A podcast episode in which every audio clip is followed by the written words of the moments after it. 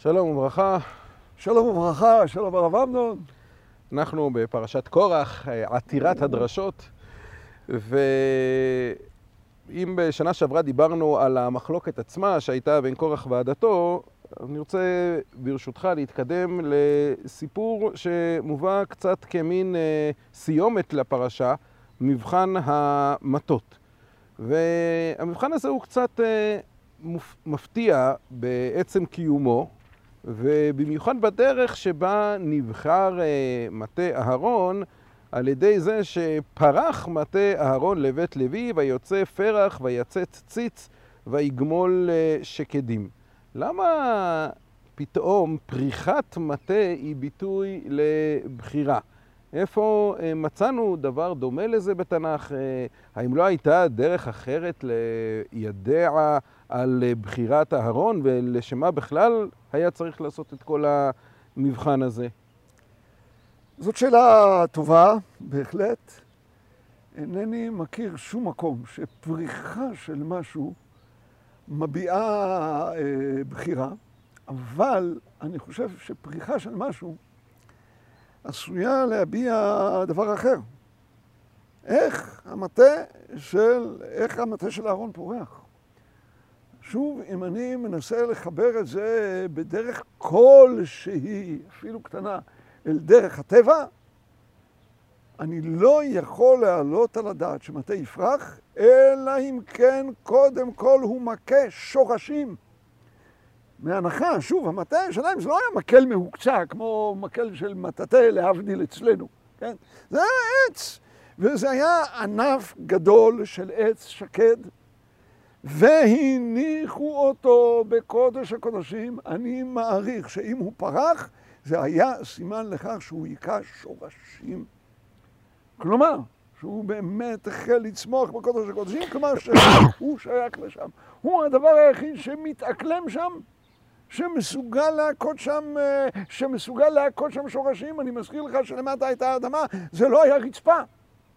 הייתה אדמה, הוא היכה שורשים באדמה, הוא צמח שם, ולכן קרה לו מה שקרה, זאת האמירה. זה המטה שמכה כאן שורשים, כמו שנאמר להבדיל לגבי ארץ ישראל. והשימותי אני את הארץ ושממו לך עליה אויביכם היושבים בהם לא יכו כאן שורשים. הם יהיו מונחים עליה. במושגים של הפוליטיקה שלנו אפשר יהיה לפנות אותם, לא יצטרכו לעקור אותם. עם ישראל מכה בארץ הזאת שורשים. המטה של אהרון היכה שורשים בקודש הקודשים, ולכן הוא פרח, כיוון שהוא שייך, זה מקומו הטבעי, לשם הוא הלך. אני חושב שאנחנו יכולים ללמוד מכאן עוד משהו. וזה מהעובדה שהפירות שהוא העלה הם לא אחרים מאשר שקדים. שוב, למרבה הפלא, עניות דעתי, לא רק מכאן, גם ממקומות אחרים. והמטה של משה והמטה של אהרון חד הם. ובואו נוכיח את זה מפרשה הבאה. ובכן שכתוב, ויקח משה את המטה מלפני השם כאשר הצבאו. כלומר, הוא נלקח מקודש הקודשים, מהמקום שעומד לפני השם. זה אותו מטה משמש שניהם. זה לא רק כאן.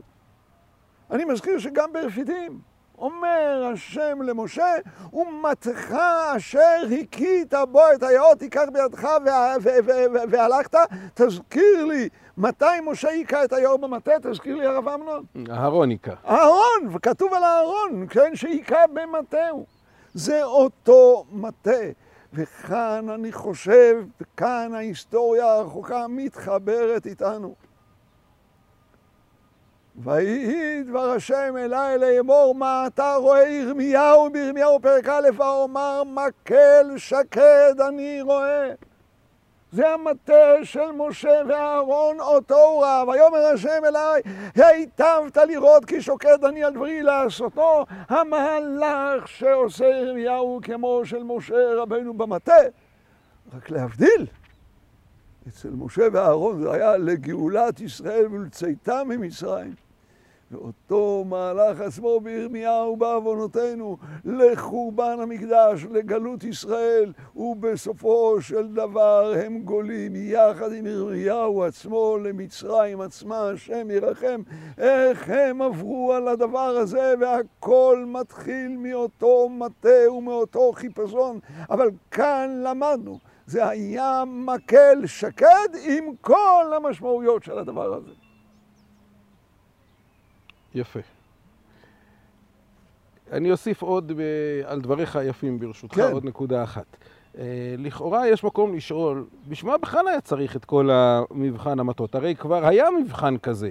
היה השאלה שהם אה, הש- תנו בהם אש, שימו עליהם קטורת, והיה האיש אשר יבחר השם הוא הקדוש, נקודה. אז אה, כמובן, אה, כשירדה אש אה, מן השמיים ושרפה את קורח ואת כל עדתו, אז כבר אה, הוברר מי הקדוש ברוך הוא בחר ומי לא.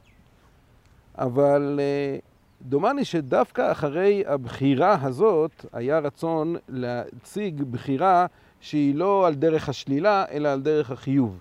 אחרי הבחירה באש ששרפה את מי שלא נבחר, תזכיר לי רק.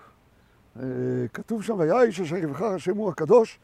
תזכיר לי, איפה מצאנו שם שהשם בחר את אהרון? אה, אז בחר, מצאנו שנשרפו 250 האיש, אבל כן. איפה מצאנו שם שהשם בחר את אהרון? אוקיי, אז אה, לפי איך שאני מבין, זאת הבחירה הראשונה שהיא בחירה על דרך השלילה. מי שלא נשרף, השם בחר בו.